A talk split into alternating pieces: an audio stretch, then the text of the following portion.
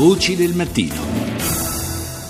Saluto il professor Arturo Patarnello, docente di economia degli intermediari finanziari all'Università Bicocca di Milano e coordinatore del corso di laurea in economia delle banche. Buongiorno professore. Buongiorno a voi, buongiorno a tutti.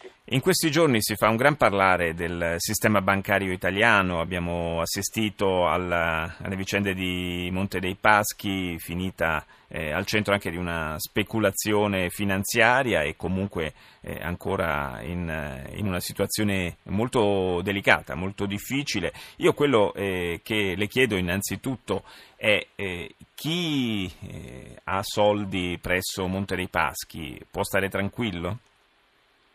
Beh, in generale il sistema di protezione, anche se eh, in, questa, in, questo periodo si parla molto diciamo, dell'esposizione del risparmio bancario a possibili perdite, il sistema di protezione sui depositanti è ancora ben solido e in generale le nuove regole mh, dovrebbero non colpire eh, i depositi bancari, quindi la risposta è sì, eh, dovrebbe stare ragionevolmente tranquillo quantomeno per quanto riguarda i, le cifre al di sotto dei 100.000 euro.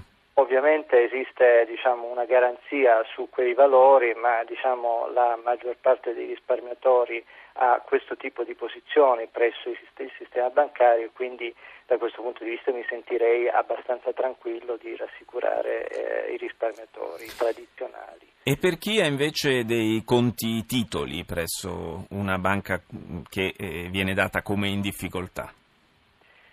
Parla di conti titoli in amministrazione, vale a dire investimenti in titoli differenti dai titoli emessi da quella banca, eh, qui non dovrebbe esserci nessun tipo di problema perché si tratta di investimenti che non sono di fatto di proprietà della banca ma soltanto amministrati eh, da un soggetto, in questo caso l'intermediario, se questa è la domanda che lei mi sta facendo. Però capita, capita, invece che talvolta gli investitori, i piccoli investitori, si ritrovino eh, a, a, detenere anche obbligazioni degli istituti bancari non sempre sapendo esattamente che cosa hanno, che cosa hanno acquistato. Beh, diciamo che in passato eh, le emissioni di obbligazioni bancarie tradizionali quelle che vengono chiamate plain vaniglia perché appunto hanno le caratteristiche tipiche vicine a quelle ad esempio di un titolo di Stato, eh, sono state messe eh, talvolta a tassi di interesse eh, più bassi rispetto a quello che poteva essere il prezzo rappresentativo eh, dell'effettivo rischio del debitore, ma da qui a dire che su questo tipo di obbligazioni in questo momento possano esserci dei rischi per il recupero del capitale, io sarei molto cauto ad affermare eh, qualcosa del genere. Evidentemente se parliamo di obbligazioni subordinate nel rimborso del capitale, eh, eh, l'esperienza ci ha insegnato che in questo caso il rischio è più elevato e quindi il piccolo risparmiatore dovrebbe essere particolarmente attento. Nel caso di Monte dei Paschi, uno dei macigni che si porta dietro sono i crediti deteriorati, così si dice, insomma inesigibili eh, ormai, che eh, leggiamo che potrebbero eh, potrebbe alleggerirsi, anzi deve alleggerirsi di questo fardello eh, la banca, ma eh, attraverso quali meccanismi? Parliamo di miliardi di euro. Eh? Sì, parliamo credo di circa una decina di miliardi di euro rispetto ad un valore dello stock di sofferenze di poco meno di 50, che è una bella fetta delle sofferenze del sistema bancario, obiettivamente. Eh, normalmente quando eh, viene richiesto di alleggerire le sofferenze, cioè i crediti non esigibili dal portafoglio degli investimenti, eh, questo può avvenire in due modi. Eh, o io decido che quel credito non, sia, non è recuperabile e quindi in qualche misura eh, lo battezzo come una perdita e in questo caso viene assorbito eh, dal capitale degli azionisti oppure in qualche modo cedo eh, il credito ad un altro soggetto.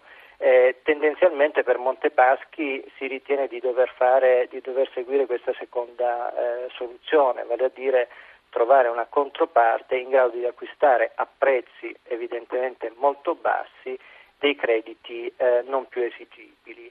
Per fare questo e dato il livello delle perdite stanno, e del, de, dei valori in gioco, si stanno ipotizzando uh, delle soluzioni di sistema, ad esempio la possibilità che dei fondi di investimento acquisiscano eh, queste eh, posizioni così come quelle di altre banche eventualmente. Ma eh, chi, perché una, qualcuno dovrebbe farsi carico di questi, di questi, crediti visto che sono appunto definiti inesigibili, quindi eh, praticamente non, non saranno mai recuperati?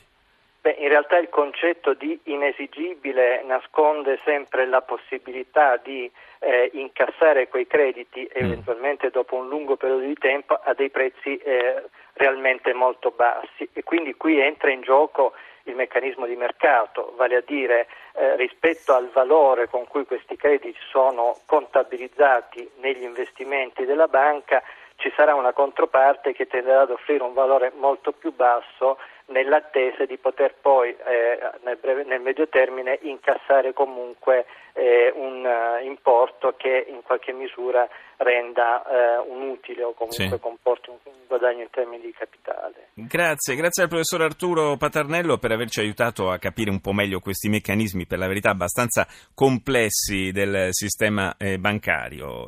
siamo in chiusura, ringrazio la redazione Rita Pedizzi, Colomba San Palmieri, Maria Grazia Santo, Roberta Genuini, Claudio Urbani, la collaborazione di Luca Fogagnolo. Francesca Leoni e Karima Muala, grazie al tecnico Antonello Piergentili e al regista Mauro Convertito. Linea al GR1, noi ci sentiamo domani.